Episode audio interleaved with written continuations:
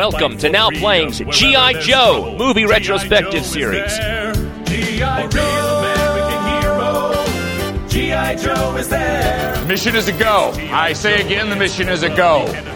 Hosted by Jerry, I'll, I'll, I'll make you proud. You'll see. Arnie, He's a real American hero. and Jacob. Hey, my three favorite people. This podcast will contain detailed plot spoilers and mild language. Ay, caramba! Listener discretion is advised. Let's get to work. World ain't saving itself. He never gives up. He'll stay till the fight's won. G.I. Joe will dare. G.I. Joe, American hero. Today we're discussing G.I. Joe, the movie, starring Don Johnson, Burgess Meredith, Robert Remus, and directed by Don Jurwich. This is Arnie, co-host of Now Playing. Other hosts, introduce yourself. This I command. This is Jacob, a real American podcaster. I'll fight for freedom wherever there's podcasting. Jerry is here. Hey guys. Jerry! Hello! It's been so long since the last time we were discussing Hasbro toys at Now Playing. yes, we missed the Battleship retrospective, so you had to wait for G.I. Joe. Uh, Maybe when Monopoly the movie comes out. that'd be Wall Street 3, right? Yeah. But yes, Jerry is back because you're the fan of G.I. Joe, and much like Transformers, you came to me and are like, Arnie, we have to do Joe. Yeah, that's right. And at first I was really upset about the new movie getting delayed, but its delay allowed us to be able to fit it in. So I'm really happy to be a part of it. And I'm glad you're here because I know growing up in the 80s, us members of Gen X all seem to look back fondly, at least from my anecdotal experience, on Star Wars, Transformers, He-Man, and G.I. Joe. But of all of those, I can say I've never owned a single G.I. Joe figure in my life. Blasphemy, I don't believe you. Wow. No way. Yeah, my friend around the corner had some, and I collected Star Wars, and I looked at his GI Joes, and I'm like, those things look so cheap with their screws and the rubber bands in the middle. I don't want these trash. I want my Star Wars. That's funny, Arnie, because that's the exact reason I gave up Star Wars for G.I. Joe. You could bend their elbows and their knees. This became my action figure of choice as a kid. I remember my first Joe, it was Grunt. I could go through almost all the G.I. Joe figures I ever had. Love these figures because they had articulation. It always comes down to articulation. You know, guys, it was weird for me. After Star Wars kind of died off, I got into Transformers from a toy collecting perspective. And my parents were kind of like, hey, pick one. Are you, are you a Transformers guy or a G.I. Joe kid? And I chose Transformers. Now, there was one Christmas where I got like six or seven G.I. Joe figures, but that was it. I watched the show religiously, loved the show, was really into the characters. And it wasn't actually until 1992 until I started collecting the action figures because at that time, Hasbro was bringing all the old characters back to shelves in different uniforms. So you could buy a Duke and a Snake Eyes and a Storm Shadow, Cobra Commander. You know, they're all out again. So as a senior in high school, I had a little money I could pay for a $3 action figure here and there. And I actually started collecting them in the early 90s. I will admit, I watched the show. I was big into Transformers for a year or two, and it was the Transformers G.I. Joe hour. The two were both Hasbro toys, although I didn't put that together as a kid. I knew they were both toys, but they were coming from the same film company, used a lot of the same voice actors, and I enjoyed the plots. I remember one arc actually frightening me as a young child. I think it was the Weather Dominator arc where Snake Eyes outfit became irradiated and I was all scared of radioactivity being, you know, a kid afraid of nukes in the 80s. And he had to burn it and he was holed up in Alaska in some blind man's cave. It's all very weird, but it freaked the hell out of me as a kid. I thought he was going to die of cancer. I had a similar experience. There was an episode, I think it's Shipwreck, and he goes home and like all the people are clay and melt. Scared the hell out of me, but I loved it. That's actually the show, Arnie, I thought you were going to say. The melting people is always kind of a weird one for people to take as kids. And by the way, the Snake Eyes radiation thing, that was the mass device, not the Weather Dominator. Just saying. Okay, well, thank you, because I actually want to revisit it and laugh at my childhood self for being afraid. And while I never owned G.I. Joe toys, I always admired them for a couple of things. First of all, they actually had figures come with their vehicles. As a Star Wars fan,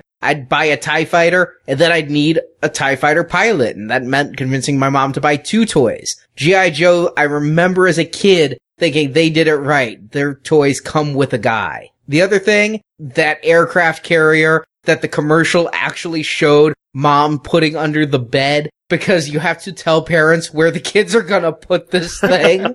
that is still to this date perhaps the most awesome toy ever just in sheer size. And the third thing is I remember seeing the ads when watching Transformers, He-Man and Joe that there were figures of real characters. Sergeant Slaughter, he was a figure from WWE. They'd have Sergeant Slaughter on the commercial, the human being talking about his toy. The fridge. Yes, I was about to go there. the refrigerator Perry, the Bears Super Bowl shuffle football player, he had a figure. And that always made me kind of think, yeah, that adds reality to G.I. Joe. Yes, reality, something I often connect with G.I. Joe. I know a few years ago, I think it was 2008, was their 25th anniversary, and they kind of re-released figures on the vintage style cards, which got me collecting again. Arnie, you say Jerry prompted you to do this retrospective? Look, you'll hear my opinions about G.I. Joe the movie and G.I. Joe the Rise of Cobra, but I'm still excited to do this retrospective. I wanted to do this retrospective as soon as I saw that trailer that came out how long ago now? A year and a half or whatever since the delay. I'm excited for this new G.I. Joe movie. Like, even the Rise of Cobra came out. I was excited before I had seen it because there is a childhood love for this character. Like, this is the toy I associate with my childhood. When there's some big promotion around G.I. Joe, I do get excited. I'm a Laps fan. I don't keep up with it all. I'm sure, Jerry, you could outname every character and I'm sure you own a lot more DVDs. I own one. I own one special of G.I. Joe. That's it. I haven't revisited the cartoon lately. So it's not something I'm still hardcore into, but it's something that does get me excited as a fan from my childhood. And for me, I will admit to being optimistic about this upcoming G.I. Joe movie. Despite its delays, I think the trailers look good. I'm excited to talk with you guys about it, but I've never seen the movie we're going to discuss tonight, G.I. Joe the movie. So I am definitely the newest of all of us to G.I. Joe, and I'm going to be looking to both of you and Jerry specifically to explain some things to me or remind me of some things I've forgotten. Yeah, I mean, guys, I'm the all-in G.I. Joe guy. I mean, I have close to 500 G.I. Joe figures in my collection, partly from a collection I acquired from someone just about two years ago. I acquired an entire vintage collection from pretty much every figure from 82 to 86, which just highlighted my collection room now. So I'm all in. I watched Valor versus Venom. I've watched G.I. Joe Renegades, which is a really good show, by the way. I've watched the second cartoon series by DiC, Shout Factory has that on DVD. I eat all this stuff up. It's not all good, but you know, I just love these characters and I'll darn near buy anything with them on it. Let me start by asking a very basic question here because I think everybody is pretty much familiar and if they're not, they can go to Wikipedia. But G.I. Joe started as 12 inch dolls in the 60s and then became this three and three quarter inch action figure. The only Joe I'm familiar with is the G.I. Joe universe from that 80s cartoon. Now I know when we talked about Transformers, there was G1 continuity, G2 continuity, comic book continuity, Beast Wars continuity. Where did this G.I. Joe come from where it's a band of stereotypes all with a single ability? Well, as you mentioned, Hasbro obviously had the G.I. Joe figures, which were quite literally the first action figures. It was because they had the action soldier and the action sailor and the action pilot or whatnot that the term action figure was even coined from. So going into the 70s, late 60s, the Vietnam War, this whole army man type toy really wasn't doing it anymore. So they morphed into the adventure team in the 70s. I think Hasbro made the toys through like 76, 77, and there's a little bit of a lull. Enter Star Wars. Star Wars with the three and three quarter inch action figures from Kenner. Hasbro said, hey, you know what? G.I. Joe, the property, the trademark name's been gone a while. Let's bring it back and do something else with it. The folks at Hasbro, just by coincidence, ran into some people at Marvel, started talking about the idea, and Marvel's like, hey, you know what? We think we can come up with a concept for you. And boom, the G.I. Joe, a real American hero is what resulted out of that. So the G.I. Joe real American hero that we kind of know today, even the cartoon, you know, the cartoon actually came technically a year later after the comics, but it really wasn't a going series for about three years after the comics started. So it was really the Marvel creations that gave that Hasbro toy line life. Wow, I had no idea. So it was actually the comics came first here. Yes, because if you recall in the early 80s, you couldn't have a cartoon based on a toy line. You just couldn't do it. You couldn't create that intentional 30 minute commercial for toys. Yeah, it was an FCC regulation. President Reagan took care of that, which I'm sure was from the lobbying of the toy industry because, you know, the action figure market just blew up with, you know, what do you have? Masters of the Universe, G.I. Joe, Thundercats, Transformers. I mean, everything blew up in the 80s because of this. So when G.I. Joe started, it really only had the comic for a solid year, maybe a year and a half, was the only basis for what G.I. Joe was. It wasn't until 1983, late 1983, that they Marvel Sunbow Productions did the first G.I. Joe, a real American hero, which was a five part miniseries, but you can kind of think about it as the original film. And a year later, they did another one, and they actually didn't start the ongoing show till 85. Was that after the mass generator? Yeah, the mass device was the first five part miniseries from 83. Okay, that explains why I was scared because that would have put me at age seven, so I'm okay with that then. Which is why Snake Eyes looked goofy, Baroness looked goofy. Those were like one of a kind appearances until they started looking a little bit more how you probably know them best from the action figure line. When did this movie come out then? If you say the series started proper in 85, how many years into it was this movie? Well, to give you a brief history of the show, when they started the ongoing series in 85, they actually made 55 episodes that ran, you know, September of 85 through, I don't know, January of 86, what have you, because they played the shows every day. So they had a lot of shows in the pipeline to do, you know, a new show every Monday through Friday. And then 86 was series two. That kicked off with the Rise Serpentor Rise. And then this movie came out in 87. Keep in mind though, this movie was supposed to come out before Transformers. And when did Transformers come out? Transformers came out in 86. But they had some production delays, couldn't get it out in time, etc., etc. So they went ahead and pushed forward Transformers to come out. Which there's a lot of irony in all that, by the way, which we can talk about a little bit later when we get into like what happens to Duke in this movie. The series proper was kind of short-lived. So this was after the series was over that this movie came out. It was kind of the denouement. Yeah, I mean, it was intended for this to bridge seasons two and three, but then season three never happened. A different production company, DiC, did a new G.I. Joe series in 1989, ran two seasons, 89, 90, that sort of undid some of the things that we're going to talk about here to try just, you know, to return everything back to Cobra Commander and Destro and just Cobra being Cobra. Instead of Cobra fa la la la la la la. exactly.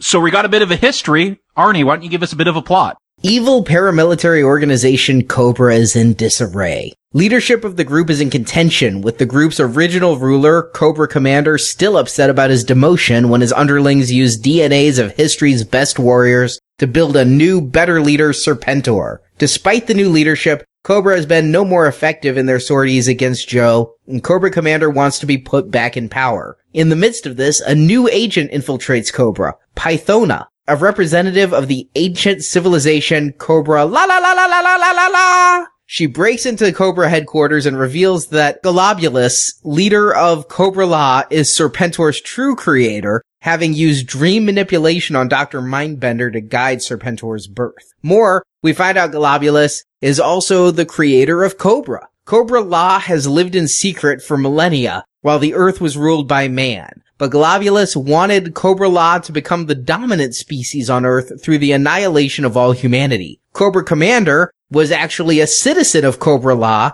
not a human being at all, and Globulus ordered Cobra Commander to go out in the world and build an army to annihilate humanity. No longer pulling strings behind the scenes, Globulus has a new plot to destroy the humans. He has plants capable of launching into orbit, releasing spores that will devolve all life on Earth, allowing Cobra La to once again rule the planet. But to launch the plants, Globulus needs the Broadcast Energy Transmitter, BET for short, a limitless energy device developed by the Joes. Meanwhile, the Joes have been training several new recruits, most notably the womanizing rogue Lieutenant Falcon, Joe Leader Duke's rebellious half-brother, voiced by Don Johnson, slumming it when he's at his Miami Vice High. Falcon's disobedience allows Serpentor, captured in an earlier battle, to escape Joe captivity, and Duke saves Falcon from court-martial, so Falcon is sent to train under Sergeant Slaughter with other troublesome Joe recruits. Falcon and the other renegades infiltrate the Terrordrome and discover Cobra's plot to steal the BET, and they race back to Joe headquarters, but Cobra attacks. Serpentor attacks Falcon, and to save his half-brother's life, Duke jumps in the path of Serpentor's snake spear and falls into a coma. The Joes, especially all the new recruits, attack Cobra La to reclaim the BET and stop the deadly spores. Joe is victorious, but Globulus succeeds in launching the spores. Falcon uses the BET to fry the plants while still in space, saving all humanity. Back at Joe base, the new recruits are now firmly part of the team, and we're told Duke will be okay as credits roll. Oh, wow. Just for all the G.I. Joe fans out there listening to this, I really lobbied hard among the now playing staff to let's start with the Mass Device and the Weather Dominator Revenge of Cobra. Let's start with that just so we don't start with this. but this is the movie. Yeah, you're trying to get us to do TV. We don't do TV at Now Playing. we only do things that were either made for theaters, like this was made for theaters and the Fantastic Four Roger Corman movie was made for theaters, or shown in a theater somewhere in Timbuktu. Which we have a reason to believe this might have played in Poland. Yes. And I'm not making that up. Until you all can prove otherwise. IMDb is cagey with its Polish listings for G.I. Joe the movie, so there's a possibility of theatrical release. But yeah, this was made as a theatrical release. And as you mentioned, problems with Transformer the movie and My Little Pony the movie made this end up a direct to video release. Well, no, wait, but to be fair, My Little Pony never officially had any problems. It just was victim to Transformers. It might have been a fine movie. I, I don't know. so yeah, we weren't going to do TV half hour episodes any more than we did any individual Hulk episodes. We did none. But this was a movie. This was intended to be a movie. And yes, Transformers the movie is going to be the comparison I make to G.I. Joe the movie the whole way through because my whole mindset, knowing this was developed at the same time as Transformers, by the same company as Transformers, and yet its release marred and its plot slightly changed as a result of fan reaction to Transformers, that's going to be my comparison. So listeners, you can head to the Now Playing Podcast archives to hear Jerry Stewart and I discuss Transformers the movie. But this whole time, what's going through my mind is how does this compare to the Transformers? Well, I know you talked a bit about the music in Transformers. We get a new theme song here. What blows me away about the opening of this, it's all about Cobra, this song. Cobra! Cobra! And as many G.I. Joe fans like to call it, this is G.I. Joe the musical.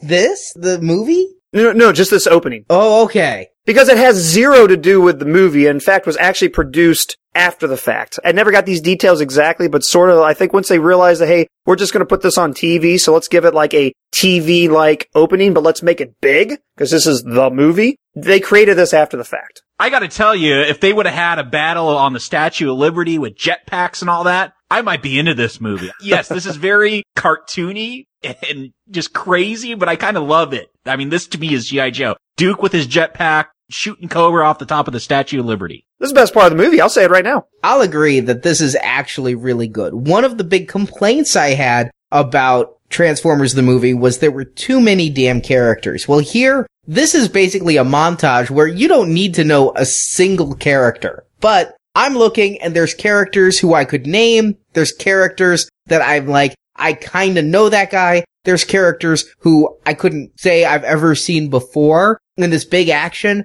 The now playing plot summary person in me is wondering what this has to do with anything, but it's the right way to give everybody their favorite character doing something action packed. And what better place for a fight than the Statue of Liberty? I have no idea what's going on and what Cobra hopes to gain by blowing it up, but they're just evil. It is a cartoon. And I'm thinking this is actually already better than anything I saw in Transformers the movie. No, Arnie, don't don't make me fight now. Not over this, but don't be dissing Transformers now. No, I'm gonna be dissing Transformers, so we're gonna fight.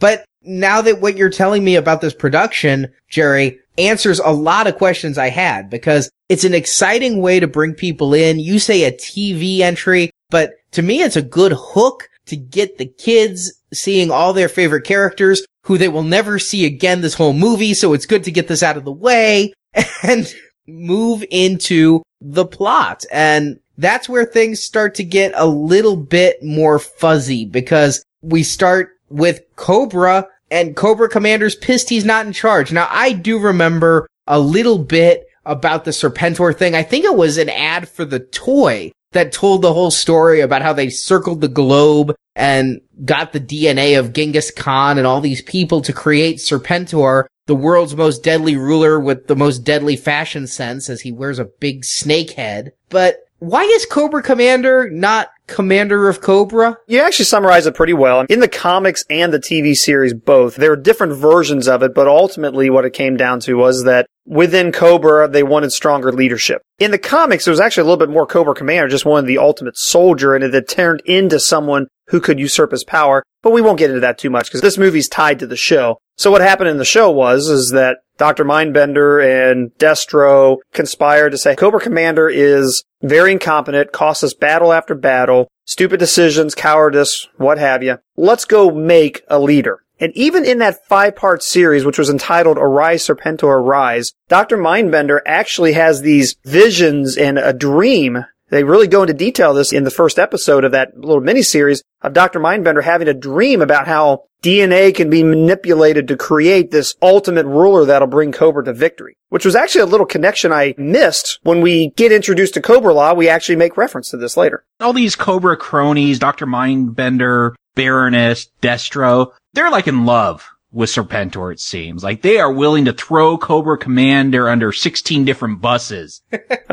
Were allegiances like that defined before? Cause this seems like almost over the top. Dude, this guy used to command you and now you're just like leaving him out to dry. Yeah, I mean, the Marvel Comics series was just riddled over and over again about who was trying to take over Cobra Commander. Even in the TV series, Destro was darn near a bully to Cobra Commander, and Cobra Commander was pretty much a joke with some of the stupid things that he was trying to do in the name of world domination. So why they're having a conference about it specifically here, you give it to it, it's the movie, but no, there's nothing here going on that's out of character. I mean, especially in that season two, which started off with them creating Serpentor, Cobra Commander spent the majority of season two trying to get his power back unsuccessfully. So the voice of Starscream basically became Starscream. Yes. If you want to play a game, make a list between Transformers the movie and G.I. Joe the movie and the similarities. I mean, you know, Falcon's Rodimus Prime, you know, Cobra La's sort of Unicron, and quite literally, what happens to Starscream in the 86 Transformers movie is pretty much what happens to Cobra Commander, and yes, they're both voiced by the late great Chris Latta. Wow, Cobra Commander seemed even more shrill in this film than I remember him. I don't know if he's always that high pitched and screechy and scratchy, but man, his voice grates on me here.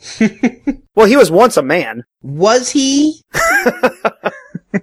that was one of the big mysteries about G.I. Joe, the TV show, is that Cobra Commander always wore a mask. And I will admit, Destro behind a mask, Cobra Commander behind a mask. I bought one G.I. Joe comic book as a kid, just hoping, I don't know why I would hope this, but hoping that picking up one random issue of a comic would explain to me their entire backstories and let me see what it is they're hiding under that mask. Did the comics ever say what's under the mask, or is this movie going to be the first time we find out what's under Cobra Commander's mask? There was at least one comic that was supposed to be the unmasking of Destro and Cobra Commander, but it was really just they took their masks off to put on disguises because they're trying to escape, so you never really saw their real faces. You know, that's kind of the Marvel thing, right? You know, what was really weird is that the origins that you get for Cobra Commander here in this movie is unlike anything you've seen anywhere else. I mean, in the Marvel comics, he was a used car salesman who just kind of was megalomaniacal, who just really just was a con man and had a family and a son and a wife and left them. Did and... he wear a mask when he sold cars? No, no, no, no. He was just a normal dude. Now, you never saw this. I mean, this was just kind of the flashback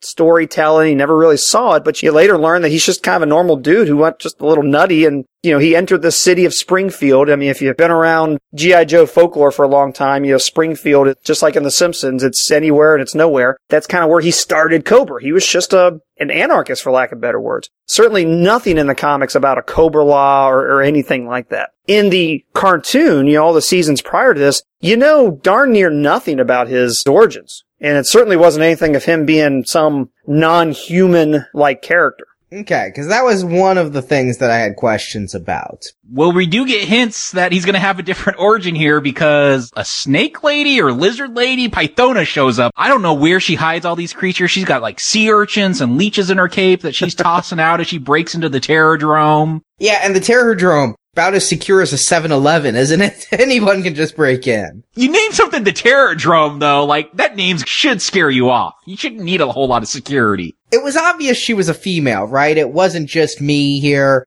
Everybody could tell that even though they're saying get him, I'm like, then that's a chick. Oh, it's definitely a chick. Yeah. Just when they first see her or the intruder, I'm sure they're, you know, they're Cobra, they're bad guys. They assume everything the wrong way. Bad guys and sexist. Yeah, yeah. Couldn't possibly be a girl. I mean, we only have the Baroness anyway. No, they have apparently Zartana, the sister of Zartan. or Zartan is such a master of disguise he can cross dress and get away with it. I'm still not quite sure. but she breaks in and instantly retcons or perhaps fulfills the story about Serpentor's creation that he wasn't created just by Mindbender, but by Globulus and that the Cobras need to steal this BET from the Joes. We shouldn't be surprised there's a BET. Isn't G.I. Joe known for its acronyms? Like, you could have a HISS tank, but HISS is like an acronym, right? Yes. That's just how the way things work here. So this BET, it's an unlimited source of energy that just shoots out and it's going to solve the world's energy problem. And I do love like the Joes are really concerned about this because they don't want to waste a billion taxpayer dollars. Like, dude, we've been fighting over a, a, budget that's like trillions and like they're worried about a billion. What's that? We, we could have one of these in every home. These are the Joes. They're more fiscally responsible. And it's 1986. I mean, come on. What's funny about that, Jacob, you know, one thing I can't ever get over, and you know, when I was a kid watching this, and I never questioned it, but now when I go back and watch the show, I still enjoy it. I mean, I still love G.I. Joe, don't get me wrong, but it is funny to see how these military people are the ones who are the scientific geniuses behind operating it. There's no scientists. There's no engineers. There's no, it's just, no, give it to G.I. Joe. They'll get the thing started up. Well, they give it to whatever Joe it is that does computers, right? He's like messing with the circuit board. yeah, mainframe or dial tone, whichever one it was that was actually operating it. Yeah, he's like G.I. Joe IT support. but here's where I start to get a little bit lost because we're introduced to a ton of new Joe recruits. And I'm going to just state right now my thesis. I understand that this movie, like the Transformers movie before it, is here to sell us toys. And in fact, it's here to sell us a new line of toys, a new product models year of toys. And with Transformers, I think because they're robots, I can go with it a little bit more. But here, we are introduced to way too many characters. I can take Pythona and her people, but we just get slammed as soon as we get to Joe headquarters with Jinx, Law and Order, Big Lob, Tunnel Rat, and Chuckles. Yeah, the Rawhides. These were new toys, right? This is like their introduction? Well, kinda. Big Lob actually never got a toy. The other ones did, but not the basketball player. Why not? The fridge got one. they couldn't find an actual sports star to mold a likeness after. Kareem wouldn't sell his likeness. You know, if this was five years later, it would totally be Michael Jordan, right? I mean, he was doing Space Jam. he had his own cartoon. Oh, this is Shaq all over. You know, he's he's doing Shaq Fu for the GI Joe. But there's so many of them. I can't even figure out what Chuckles is. Is he the stand-up comedian of the Joes? I mean, his name's Chuckles. He appears to be really strong. Yeah, he's supposed to be the big strong dude. What's funny is that, you know, Jinx, Tunnel Rat, Chuckles, you know, these are characters that have actually been used a lot. Jinx especially, who have actually been used a lot in post G.I. Joe, the movie type folklore. From everything from, you know, other comics when Devil's Due and IDW took over the license to, you know, things like the G.I. Joe Renegades cartoon. Uh, Tunnel Rat was actually one of the main characters of that show. I could see why you'd want to make Jinx a main character. For one of the things that sticks out to me for G.I. Joe is ninjas. I mean, Storm Shadow, Snake Eyes, We have the black and white ninjas. Let's throw a little color in there. Let's get Jinx. The bad luck ninja? That has to cover her eyes up. She's only good when she's blind. That's what happens when you go to a ninja master who's blind. He can only teach you to fight blind. Yeah, that whole eyesight just throws you off. But in a couple weeks, we'll be talking about Jinx probably a little bit more. And then, can somebody explain to me Tunnel Rat? Tunnel Rat's sort of the underground, sneak in, explosive kind of guy, and that's a skill. That's a specialty. First time we see him, he jumps into the sewers to find an alternate way around the- the problem. That's just kind of his thing. Hold up. It wasn't like digging tunnels a big thing in Vietnam and we'd have to send soldiers in these tunnels to dig out the Viet Cong and they make this dude, the tunnel rat, an Asian?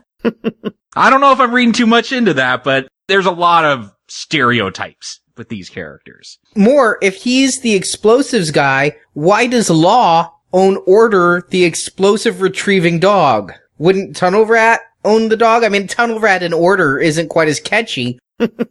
I think you hit the nail on the head right there. What makes a good little catchphrase is to sell a toy? I remember I had Mutt and Junkyard, which was a dog and human trio, but I guess this is the new younger hip version of it. Yeah.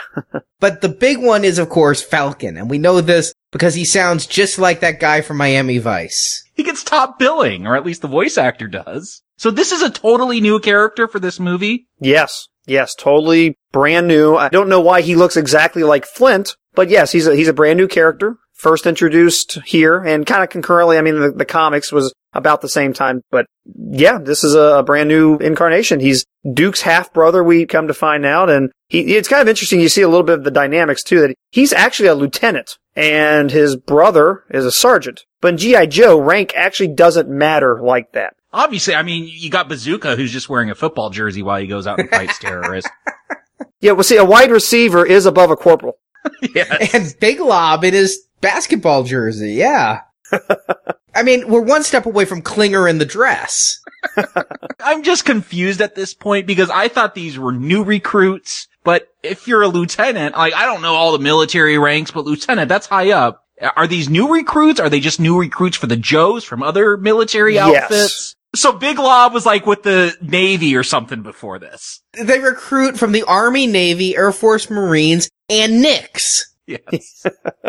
Well, you know, it's funny if you followed the comics. Almost all 155 issues of the, of the Marvel comic run was written by a guy by the name of Larry Hama, who created 99% of this stuff. And he has a military background. He wrote things to be a little bit more sensible, but you could certainly tell with the influence of a toy company. He's like, no, no, no, write him out and put this person in. there. We want to make the toys of him. And, you know, he wrote all the file cards, et cetera, et cetera. He's like the guru of G.I. Joe fiction. I mean, you, you see in the TV show, Shipwreck got into G.I. Joe because they found him in a bar and he helped him escape. And suddenly he's a G.I. Joe member. So who can get in and out of G.I. Joe is a little loose in the TV series. So yeah, why not bring in the basketball guy? But Falcon is supposed to be our in. We're supposed to really like Falcon, right? We're supposed to want him to be the new leader. We're supposed to be able to see him. And yes, as you say, there are some parallels here to Rodimus Prime Hot Rod from the Transformers movie where he starts off without the responsibility to lead and ends up a leader. But here, Falcon is a real jerk who causes a lot of trouble. Yeah, if we're supposed to like Falcon at first, then they did a really bad job. I think we're supposed to dislike Falcon as much as anybody because of how disrespectful he is. And you see him go through the transformation to be somebody pretty respectable at the end. What was supposed to happen though, to your point, Arnie, is that he's supposed to become the new leader of G.I. Joe. Just like you said, he's Hot Rod right now, and he'll soon become Rodimus Prime after Duke gets killed. That's what was supposed to happen. Here's the irony. The decision to kill Duke came first. And then on the Transformers side, it's like, hey, that's pretty daring, and we're going to do that to Optimus Prime too. Of course, Transformers went out. That was out first. That was the big reason why people rejected it. And then G.I. Joe said, well, maybe we won't kill Duke. Yeah, we'll definitely talk about Duke's demise or lack thereof a little later on. But it's Falcon's fault that most things happen in this film. Because when Falcon is away is the first attack of Cobra against the Joes, and the Joes are very successful. They even capture Serpentor. And here we get a big Duke versus Serpentor fight. And again, it's in the early in the movie. and I'm taken back to Optimus versus Megatron, but there's no the touch, there's no the power, there's no magic. There are a handful of reused Transformer music bites here and there, but you're right. I mean, there's nowhere in the previous series where like Serpentor and Duke are necessarily like arch enemies. I mean, yeah, one's the leader of the good guys, one's the leader of the bad guys. I don't know if anyone though in the series, I can't remember. I didn't go back to watch all 30 episodes of season two. I don't know if anybody went fist to fist with Serpentor other than Sergeant Slaughter. So it was kind of cool to see Duke do that. And you could kind of tell he's overmatched and and you're right, Arnie. I mean, it's the typical thing that when Serpentor gets into a little trouble, Cobra Commander's there to, I mean, that's part of his character. And of course, they're in the Himalayas. Natural place to be, I suppose, to test energy equipment, what have you. And Cobra Commander takes as the opportunity to call the retreat and to abandon Serpentor. And this was really confusing to me until they reveal that Cobra Commander has this secret history, and that's how he knew exactly where Cobra La was and to take everyone on a field trip. But was it coincidence that Joe's just happened to be in the Himalayas? Cobra La just happens to be based in the Himalayas and Cobra Commander decides he's finally going to reveal Cobra La to the leadership of Cobra after Pythona just happened to show up. I couldn't find causation between actions and that was frustrating. Yeah, I mean, they never alluded to it, but I mean, if, if you wanted to help the movie along, you could certainly maybe put two and two together and say that, hey, since the BET was there in the Himalayas, then Cobra La would naturally be more aware of it. I don't gather they had the internet or any satellites to actually know of its existence any other way. Well, they would have had mind reading bugs or something because they only use organic materials. They hate technology. And they have these super bugs. Why did they need to go to wherever the Terrordrome is? Understand. All right. Cobra La is in the Himalayas. The BET is in the Himalayas. Cobra La has this super strong, super army of super bugs. Plus they have Nemesis Enforcer, this flying, super strong badass. But instead of using their super bug army and Nemesis Enforcer to go across the street and steal the BET, they go all the way from the Himalayas to the Terrordrome and tell the incompetent boobs to come back to the Himalayas and get the BET. Do we know where the Terrordrome is? Is that ever established? Not exactly. I mean, there have been some times where Joe's triangulate the information, and I think they kind of show it to you on a globe, but it's not like it's a very specific location. So it's not close to the Himalayas then? Definitely not. I mean, if anything else, it's it's normally in like the jungle areas or something to where it's fairly isolated. More importantly, snakes. Cold-blooded creatures. They go to the Himalayas they go to sleep for a really long time. Why is this where Cobra La hangs out? These writers were not zoologists. That's like the most basic thing. Snakes, cold blood. You gotta have heat. I, I thought maybe they wanted the BET because they were so damn cold and they wanted to warm up. And maybe they needed Cobra's troops because they couldn't move because they were frozen. Yeah, we need to help the writers a lot. But you know what? I make a little bit of jokes here but overall, I'm not minding this too much. You want movies to raise stakes. You want movies to go farther and explain things. I kind of felt Transformers was too much buy our new toys. Here, as I've said already, I bought a comic book because I wanted to know what was behind Cobra Commander's mask. And here we have it. Here is laid bare Cobra Commander's history for the fans. I may not like his history. I may not understand his history, but I'm glad they gave me one. Arnie, you could say you're glad they raised stakes. No, they impel the story through some stakes. you cannot be happy with what you're given. You might have want this theoretically, but you see the answer here. They're not even all snakes. Like Pythona has claws. Globulus, I don't know. He's like floating around in a pod. Nemesis Enforcer, I don't even get that name. That's not a name. Those are adjectives. and he's a angel. I don't know. He's got wings. He did remind me of Archangel from the X-Men. I will say that. That's what I kept thinking. Enforcer is a noun, actually, but. So is Nemesis, technically. well, yeah, true, true. The way they use it though, it doesn't sound like that's a name. Like Nemesis Enforcer is just a weird name to give a child. That's all I'm saying. It's like naming your bad guy bad guy though. It's, he's Nemesis. And aren't you right? I mean, it's raising the stakes, but I'm totally with you, Jacob. It's taking G.I. Joe to a place where it doesn't belong. You know, it's kind of sci-fi in the sense that they have a lot of gadgets and, and technology that may not truly exist in the real world, but they shoot laser guns because they can't have bullets, blah, blah, blah, blah. But this is going into some weird Thundercats, Lord of the Rings fantasy. This isn't G.I. Joe. G.I. Joe's not fantastical like this. What is it though? I'm confused because they say that they're this ancient race who went into, I'm gonna say this, I watched the movie twice, but I'm gonna ask to make sure I'm getting this correct. They were around before man, correct? Before we crawled out of primordial ooze, the Cobra La bug people ruled. Yes? I think, Allegedly. yes, we were still cavemen when they had their civilization. We, as in, as if this actually happened. And so we started to evolve beyond cavemen and these more advanced technologically able civilization, rather than just kill us off while we're dumb and it's easy to do, hide for no apparent reason because the ice age ended. And so they wanted to stay in the ice of the Himalayas. I actually kind of gathered that it was the coming of the Ice Age that forced them into hiding for whatever reason, and that then cavemen rose up, why they were hiding. It's like it's kind of explained by Burgess Meredith's character, Globulus. You know, welcome back, Mr. Meredith. But it's explained, but it makes no sense. It's like a, here's the premise, because we kind of feel like we have to give you a premise of like, you know, where have you guys been for the last four seasons, 95 episodes of this show? And so Cobra Commander is not human. He was one of these Cobra La people. And apparently he was some kind of botanist and got sprayed with the germs of a spore, which gave him six eyes. Oh, Well, technically eight. So he's like a spider, not a snake. With multiple eyes. Or a fly or something, yeah. What I find funny is that Globulus calls out Cobra Commander like he was one of our best, and then they directly cut to him screwing up some science experiment. Yeah, technologically advanced. He, he wasn't even wearing like safety glasses. I mean, come on, that is chemistry 101 is to cover your eyes. But again, I'm gonna give them props for showing us his face, showing us why he wears a mask, showing us why he extends his S's.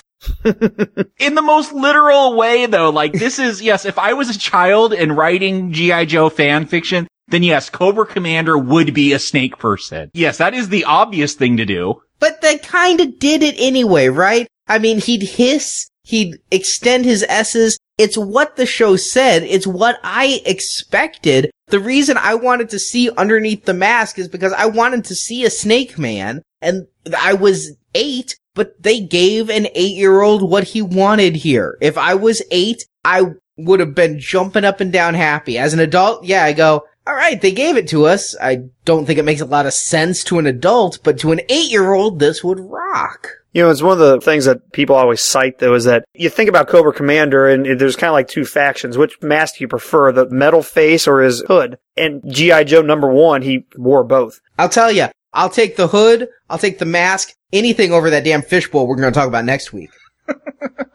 But the thing is, when he's wearing the fabric hood or whatever, he's clearly not blue skinned. So yeah, they did just make up a bunch of stuff on the fly. But then they go back not to get the BET, but to rescue Serpentor. And this is where Falcon's imbecilic nature reaches its peak, where not only do they finally have Serpentor captive after so long, but other Joes get captured and Falcon is almost court-martialed. Yeah, I mean, it all starts with really the first time we see Falcon the movie because he's not where he's supposed to be training with the rest of the Rawhides. He's actually bringing a date to G.I. Joe headquarters or wherever the, the prison where they're keeping Serpentor. And of course, it's not just a date. It's Zartan's sister, Zarana, who actually I thought kind of cute. She's carrying a camera, which is obvious. So Duke takes it. But no, she's got a little camera in her earring. So she gets, I guess, the location, what the defenses are. So yeah, Lieutenant Falcon is just the grade A moron here. Now, watching this, I knew this chick had to be a spy, and of course it's to be Zarana because she's the sister of Zartan, who's like the master of disguise. I remember I had the toy; you would turn blue in the sunlight, and then you put him in the shade, and he'd turn flesh color, maybe the other way around. I gotta say though, Zarana, I think this is where my love for punk rock and punk rock chicks spawned. Cause like, this may have been my like first cartoon crush as a little kid. Now, Arnie, I know you're not as familiar. Do you know about Zartan and the Dreadnoks and like this whole group of Aussies? I think they're Australian that show up all of a sudden. No. Well, they were actually in the show since 84. They were in that, in the Revenge of Cobra. So they, Doesn't help me, Jerry.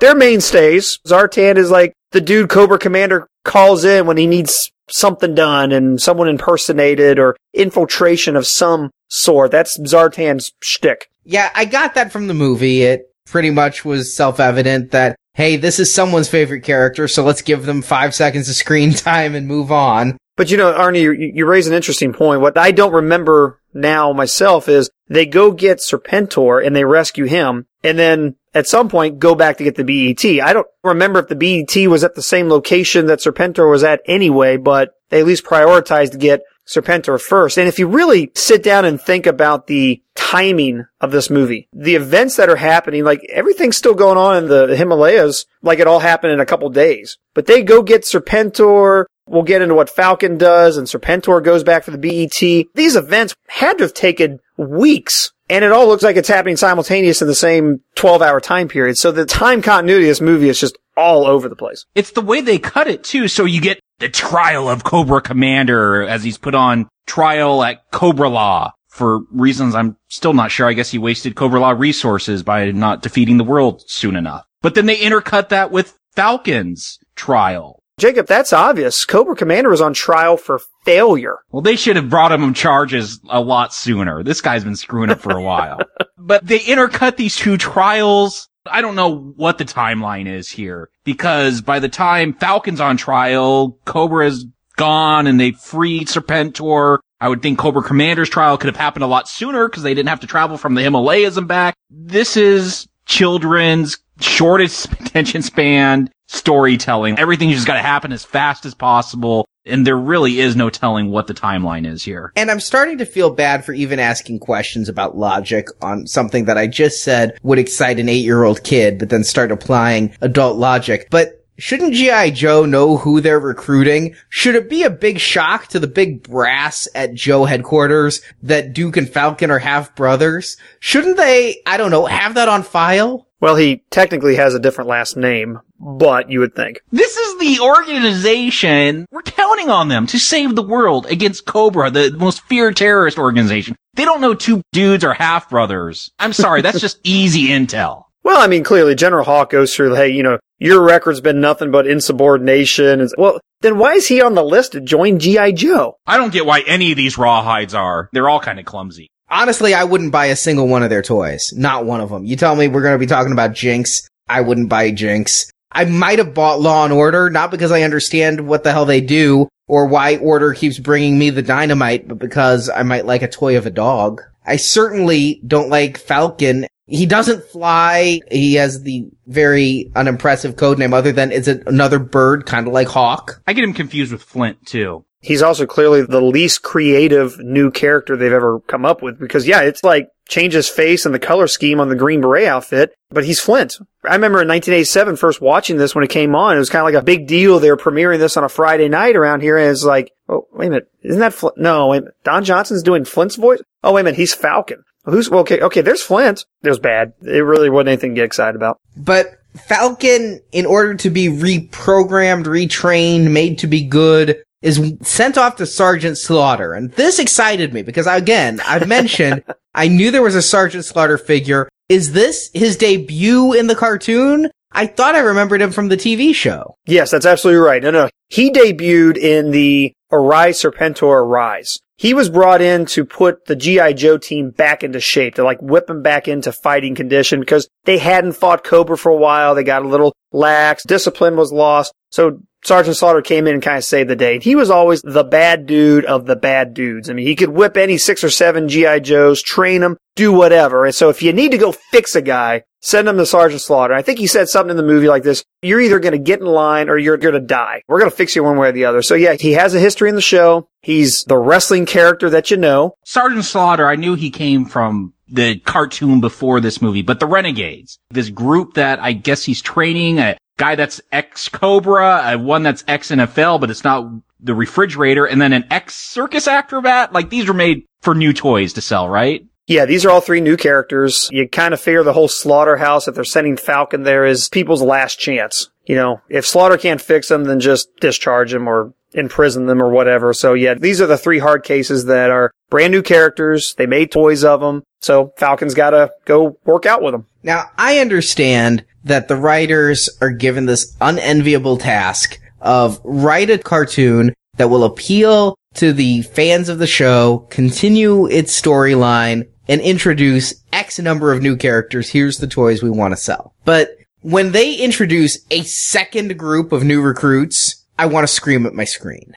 and a third line of new toys. I'm sure, didn't they come out with Cobra-La toys as well? Yes, they made a three pack of Globulus without the pod, just his tail, Nemesis Enforcer, and one of the little bug guards. You see, I think if they hadn't been so constrained with so many new characters, I would have loved it if we had the old Joes plus Falcon, our one new character, maybe Jinx as Falcon's love interest. And Cobra gets all these new people on their side. We're introduced to two new characters, but we're around some familiar ones. We give our old heroes a chance to shine because my boy Snake Eyes don't do dick in this film. And then when Falcon screws up terribly, he goes off and meets a new team. And here's where you put all the new characters. We will have had time to learn who the old characters are, plus these two new characters introduced. And then he goes off to the Renegades. And hell, if you want to add a couple more Renegades, add a basketball player and add a Chinese tunnel digger, then go right ahead and do that too. But improving that pacing would have really helped me keep straight who was who because I'm writing down names fast and furious. And when they bring in the mentally handicapped acrobat, I just throw down my pad.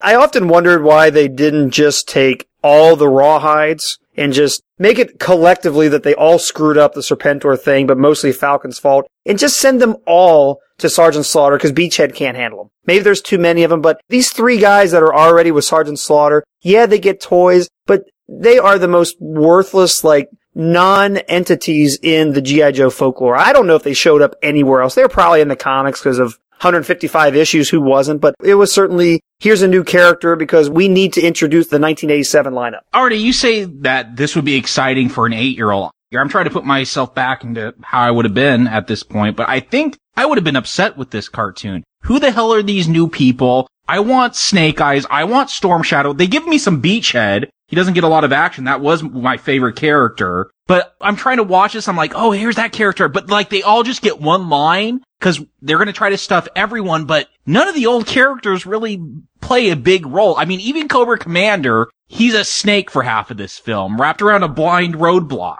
And that's such a small part. I'd be upset if I was eight years old. I want to see the characters that I love that I own toys for. I want to clarify. What I said was I thought finding out Cobra Commander's background would have been very exciting for me at eight because that's what I desperately wanted. But yes, what you're saying here is exactly what I would have felt when I was eight and what I feel as an adult. There's too many new characters. It is hard for me with an adult brain to keep track of who is who here, let alone an eight year old who doesn't have that great of an attention span. This would have been sensory overload, and I don't know how anyone could have done it. You know, I was almost 12 when this came out and I watched it. Like I said, debuted on a Friday night. It was kind of like a big deal because we hadn't really gotten any new G.I. Joe in a little while. And just like Hasbro intended, this was supposed to kind of be a mini cliffhanger of sorts and kickstart us into season three. That would never happen. And as an 11, 12 year old Arnie, I had no problems understanding who these people were. I knew the universe so well from watching the show that you take ultimately really only, I don't know, what, 12 new characters? Yeah, not a big deal. I mean, that part wasn't the problem. My response to Cobra Commander was like, oh my gosh, Cobra Commander's actually gone. He's a snake now who has no intelligence left. I don't care what he was or who he became or what his background was. He's not coming back. What are they going to do if Cobra Commander doesn't come back? That was my reaction. Now, we later find out what happens there, but that's not important right now. If you watch the show up to this point, you're used to, hey, a new season and here's a bunch of new people that you've never seen before. I'm going to disagree with you because remembering the show as I do, in the old show, just about everyone would have an episode where if you had new characters, two or three at a time would be introduced in an episode which revolved around them, their backstory, their skills, and their trials and tribulations and their powers. Here, you say you didn't have trouble as a kid keeping up with 12 new characters. Maybe not in a generic, I'm just going to watch the screen and consume what's happening kind of way, but 12 characters on top of however many returning characters we have in a movie that Thank you, G.I. Joe Wiki has 84 characters. Now, yeah, that's only two thirds the number of Transformers, the movie, but 84 characters. I mean, we're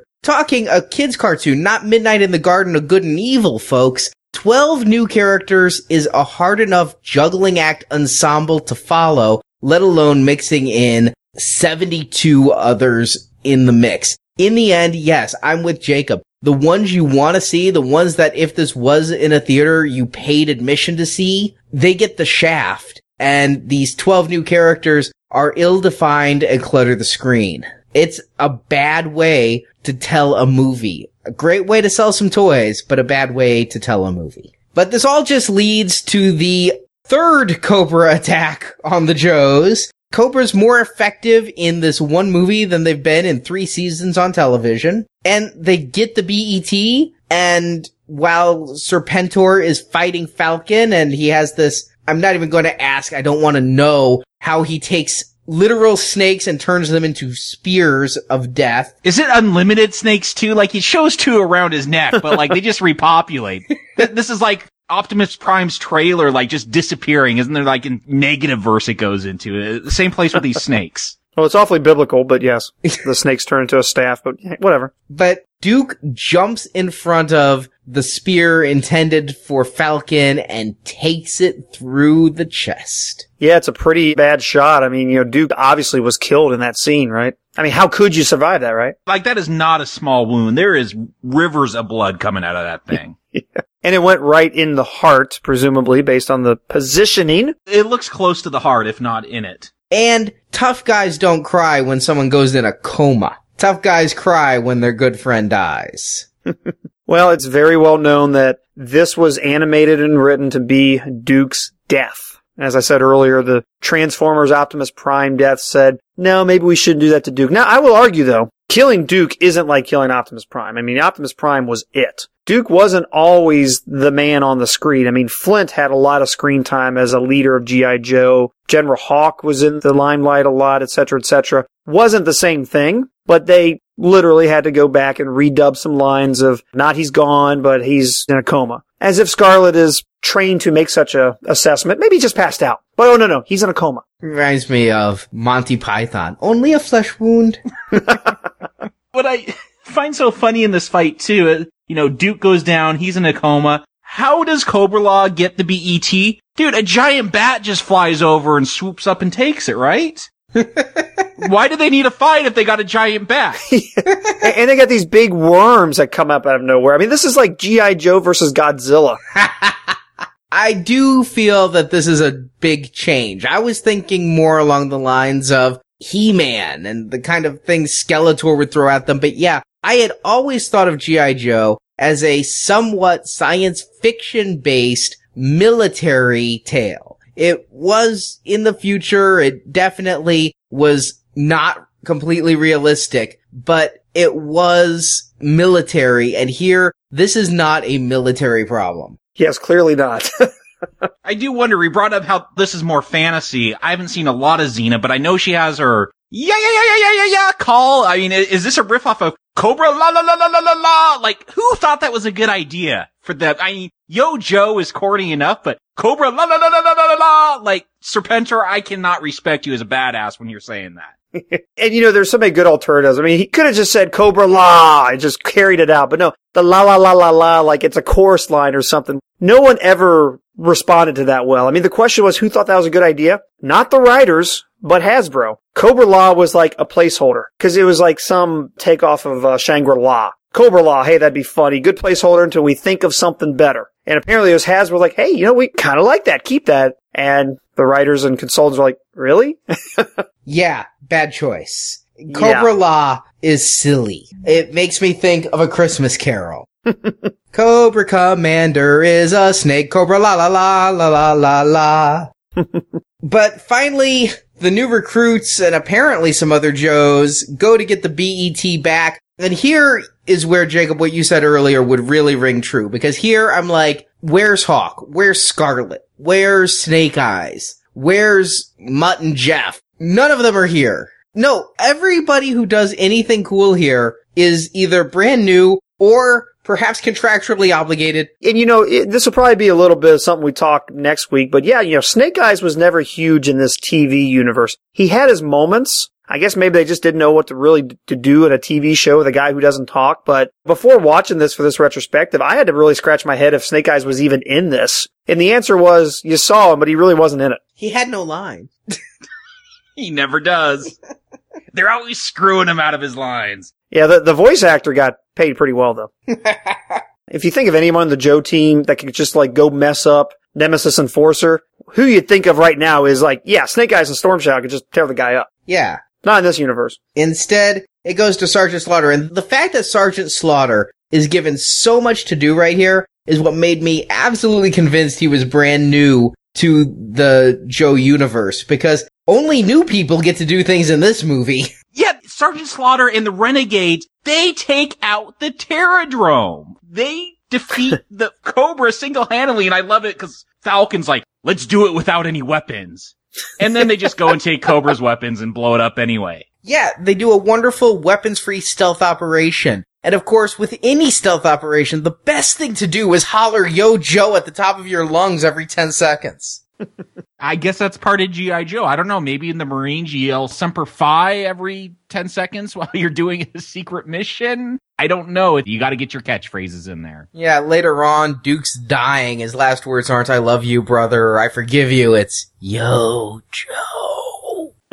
But yeah, as a kid again, I want to see all the Joes just tear apart the Terradrome. Nope, just some new people walk in and do it. Well, screw you, Duke, and all the rest of those old people suck then. These new guys could just do it right off the bat. Yeah, if it was that easy, why didn't they do it all along? Now, the, the one thing about Sergeant Slaughter, he's still relatively new as a toy. He was like a mail away promotion and then later came with a tank. Would have been late 86, so he's probably new enough that you still want to keep marketing his action figure. He gets stuff to do. Falcon gets to stop the spores. Does Cobra Commander die fighting a snake? I mean, he was devolved into a snake. He becomes heroic, saving Falcon, who consistently apparently needs saving from Serpentor snakes. But does he die? I'm wondering that too because in a movie, we find out what happens to Cobra Commander. Does he get put in a zoo? Does he get turned back into a kind of human Cobra La person? Does he go with the mentally challenged acrobat and the talking snake? Did he show up in the DiC series as a snake and did they show him revert back to human? Like, did they ever resolve this, Jerry? Yes, actually they did. The one of the first things the the DiC series did was go right into this. Apparently, Cobra Commander was being kept as a pet for, for Serpentor. Did he become one of Serpentor's neck snakes? he like just keeps him for fun, I guess. You know, I get a reminder, whatever. And Serpentor's got this little plot that Baroness is sort of like trying to go back to the old ways. So she frees Cobra Commander the snake and turns him back into the man snake sort of thing. And that's where he gets that silver armor battle suit that they marketed in the late 80s, early 90s. So Oh, okay. yes, they do resolve it and they put everything back to normal in what is arguably one of the worst animated series runs of G.I. Joe ever. I mean, the DiC series was pretty bad. It's cheesy and funny to laugh at, but it's not a good animated series. But at least they undid this movie, so I'll give it some points right there. And then, yeah, Nemesis Enforcer, who I will put it out there. My favorite new character is Nemesis Enforcer, and he gets offed by Sergeant Slaughter. And even Pythona gets killed by the clumsy ninja, Jinx. Well, no, because she blinded herself, so now she's a good ninja. Sergeant Slaughter, okay, he's still kind of new. Falcon, Jinx, like these are your heroes of a G.I. Joe film. I'm still saying, if I'm an eight year old kid, this is bullcrap. I'm not liking this. You remember what I said that they didn't come back and do this third series, right? there are themes that are pretty consistent with what happened in re- real life. this never returned to this supporting cast. This is it for Big Lob. He's not sinking any more three pointers. So they use the BET to fry the spores. This is how they finally defeat him, which is weird because they needed the BET so the spores would shoot out. I guess You just don't want to microwave it too long. It's like popcorn. It starts going all black and smelling bad if it goes too long. But then there's remaining spores that just burn up in the atmosphere. Were these just like really small ones that would have burned up? Were the other ones bigger and they wouldn't have burned up? This is crazy. Like they're watching these spores that are going to turn them into ape men again. And they're like, oh, look at it. It's so beautiful as they burn up in the sky. I think we've established the physics and science basis of this particular movie thereof. is is non-existent. Yeah. So whatever it needs to be to create like a final little romantic moment between Jinx and Falcon is worth doing. And likewise, you could be stabbed through the heart with a snake and go into a coma and be okay. Yet they didn't say he was able to walk or remembered his name, but he's just not dead. He may just be a vegetable. The exact line is he's okay. I take that as non-vegetative, non-crippled. If there had been a third season, he would have been back in it and he and Falcon would look at each other going, well, we're both here. It's almost as useful as those twins that Cobra has. They do the exact same thing. They could finish each other's sentences. Well, and Duke was fairly prominent in the DiC series in 89 and Falcon was in two episodes of that series and that was it. And even in that episode, he kind of became a drug addict. Maybe that's a discussion for a different podcast that, that we don't do. I agree with the don't do. So Jerry, Jacob, do you recommend G.I. Joe, the movie? Jerry. I remember watching this movie in 1987 when they talked about it and starring Don Johnson and I wasn't a big Miami Vice fan, but I knew who, who he was and hey, that's pretty big. This is going to be cool. And I have seen prior to this retrospective, prior to preparing for this, I've seen this movie exactly two times. One was that night they showed it. And then later when they would rerun G.I. Joe's every day after school, they eventually took this movie and broke it down into a five part series so that they could do a Monday through Friday thing. And then they did that at least once. And I never went back to this movie. I mean, as much G.I. Joe's I've consumed and watched, I've never went back and watched this movie. I knew why I didn't go back to it. I mean, there's no way I can recommend this movie to anybody. I mean, if you're a G.I. Joe fan, you already know to avoid it. But if you're wanting to kind of get into G.I. Joe because these movies are coming out now and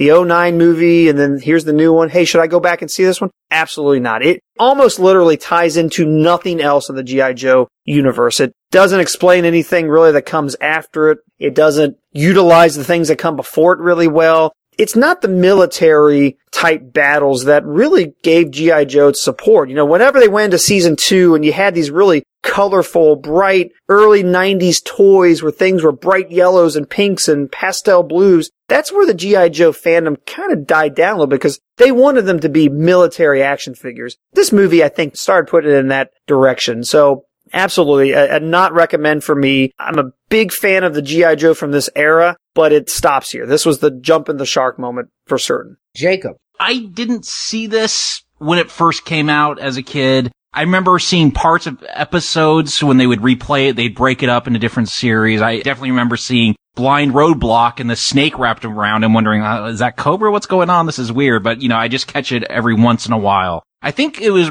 maybe when I was like 21 when I actually rented this film for the first time and watched it. I was getting back into Star Wars collecting and, you know, revisiting all these things from my childhood. I'm like, I'm gonna watch that G.I. Joe movie. I've never seen it proper. I finished it. I'm like, huh, that was definitely different. And I come back today and I rewatch it for the second time ever. And I'm like, huh, that's kind of different. I think we've all nailed it. This is not what you would expect with a G.I. Joe film. It's just way too much fantasy and it has all the flaws of those 80s commercialism television shows where they want to sell you new toys. This isn't about a film. This is a 90 minute commercial and they want to throw as many characters as possible. The problem is I don't get my favorite characters. You know, I'm the Laps Joe fan. I still remember a lot of these characters when I see them. Oh, Quick Kick and Beachhead and all these different characters that I loved as a kid had the toys, but they don't get to do anything. So as an eight year old, I'd be frustrated because they don't have my favorite characters. As a Laps Joe fan, I'm frustrated because it's not a good nostalgia trip for me. And yeah, the story's a mess. Yo Joe, uh-uh. This is no Joe. Not recommended. As for me, I am not the G.I. Joe fan, so I have no allegiances to these characters that this movie can trounce on and upset me for. All 84 characters. Yeah. I do have memories of enjoying the show. I remember a handful of characters. It's more recognition than recall. As I'm watching this, I go, oh yeah, Snake Eyes. Oh yeah, Scarlett. But I agree that on that nostalgic level, this movie did not pay off. And that's not what this movie was intended to do. This movie was intended to introduce the new team, not to be a greatest hits of the old team. I think we're going to get to playing on our nostalgia next week when we talk about the new movie. So when I watch this, my question isn't, do my old favorites get enough to do? My question is, how well do they introduce the new ones? And is it an intriguing story? And I'm going to say that yes, it is an intriguing story. All told, I do not have a problem with this story. It doesn't feel very G.I. Joe-ish to me, but again, we're taking it to a new chapter. Apparently a monster movie chapter, but a new chapter. And again, it had some good payoff. Cobra Commander unmasked. G.I. Joe under a new leader. The coming of age story of Falcon. Cobra under a new leader. And sure enough, when Mickey grumbles, you're gonna go. I really expected him to tell Cobra Commander, you're gonna shit lightning and crap thunder. So it had some good things. It had some really bad storytelling though. As I've already mentioned, I feel the pacing was way, way off of this film. The way it introduced new characters was ham-handed and confusing. There were just too many at once and so many of them end up with absolutely nothing to do. Watch the movie twice. I still can't tell you what Big Lob did that justified his existence. I remember him on the training field at the beginning constantly narrating his own moves, and that's about it. He never had a figure. Maybe I can rename Big Lob to Big Pass, because that's how I feel about this movie. But the final question I have is, how does it compare to Transformers the movie? And it's nowhere near as bad as that Drek. This movie, I'm mostly ambivalent about. It has enough storytelling flaws that it never really drew me in, but it also never made me hate it. And so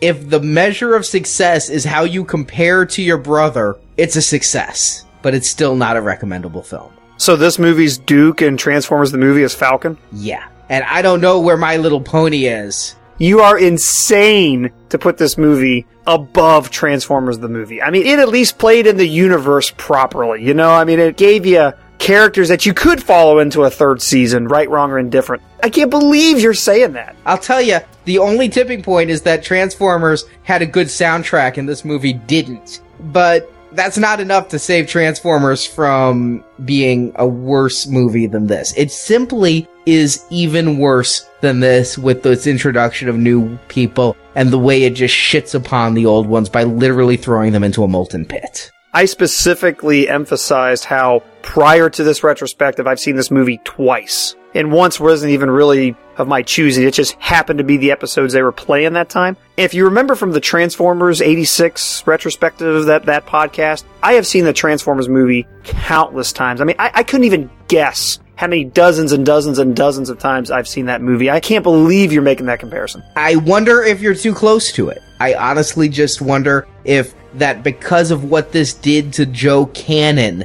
is why you think this is worse, but there is no way from a filmmaking perspective, from a storytelling perspective, you can say this is worse than Transformers. I could agree with they're both equally bad because they both have that same choppy style of animation that just does not deserve theatrical release. This didn't get theatrical release. But from a narrative standpoint and from a payoff standpoint, Joe is better. Whew. It's been a while since I've seen that Transformer animated film. I watched these two films back to back when I both saw them for the first time. And I, I remember I was much more forgiving for that Transformers film than I was for this G.I. Joe film. This one just goes all kinds of crazy. Forget about Sharkatrons or whatever. This whole Cobra La thing is just too weird for me. It strays too far. And you know what? I was never a big Transformers fan, so maybe that's a different. I didn't feel as tied to that series. You know, it didn't rub me the wrong way like this one does. I really do think, Jerry, that may be part of your hatred for this. Not that this movie deserves a recommend from anyone, but that your comparison against Transformers may be directly related to they're both bad movies, but this one is bad in ways you can't forgive. No, because I would never, never call Transformers a bad movie. It's not bad, relatively speaking. And, and, you know, as, as a kid, loved both properties. I, I wanted to love both movies. Transformers, what they did with it, grabbed me, and what G.I. Joe did here just went off the rails. I couldn't forgive it because I think it was too different in the universe. I think you just proved my point. You just agreed with me because you said Transformers, it stayed in the universe and didn't betray your feelings for that universe and the characters, whereas Joe did. So you may be too close to them to be able to critique them as films and not part of multimedia franchises. It's not that I had some endearment for Transformers to where I'd forgive it, and I didn't have an endearment for G.I. Joe to where I wouldn't accept it. I had endearment for both of them. Fundamentally, one worked, one didn't. But you said the storytelling of this one's better than Transformers. I don't know how you can even get to there. I mean, if you really plot out what happens in this movie in some logical order, it is ridiculously out of whack. There's no storytelling here that has any redemption whatsoever. Agreed, and it's still better than Transformers the movie. so, Jacob, Jerry, thank you for joining me. We will be back next week with what I hope is a better movie when we finally get to the live action film to start building up to G.I. Joe Retaliation coming out in theaters late next week. So now you know, and knowing is half the battle. Yo, Joe! Technically, G.I. Joe does not exist, but if it did, it'd be comprised of the top men and women from the best military units in the world the Alpha Dogs. When all else fails, we don't. Thank you for listening to this episode of Now Playing, and we hope you've enjoyed the show.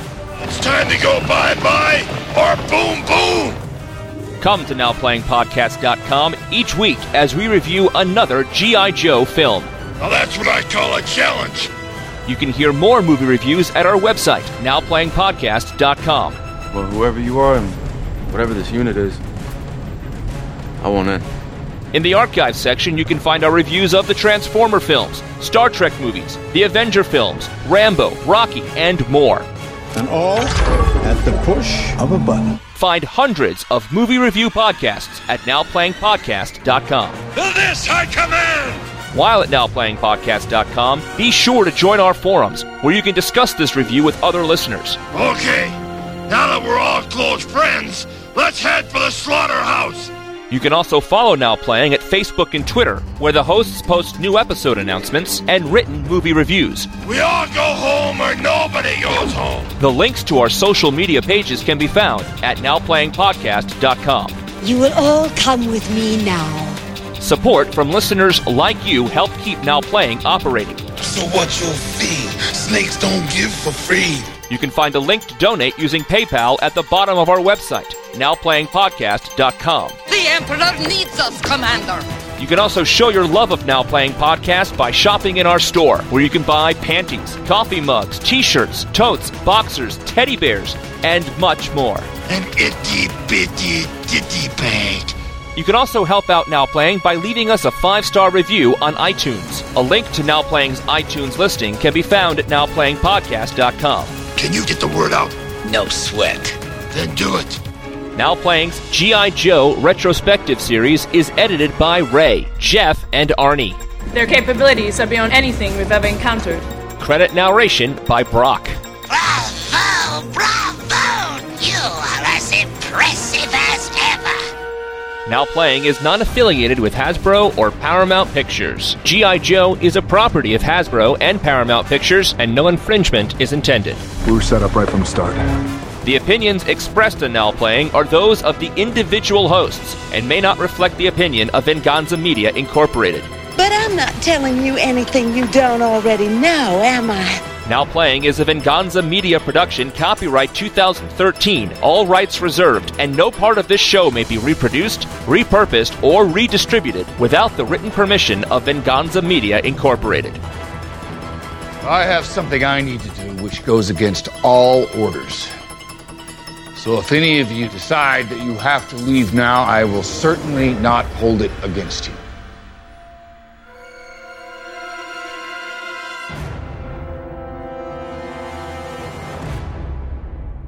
Boom.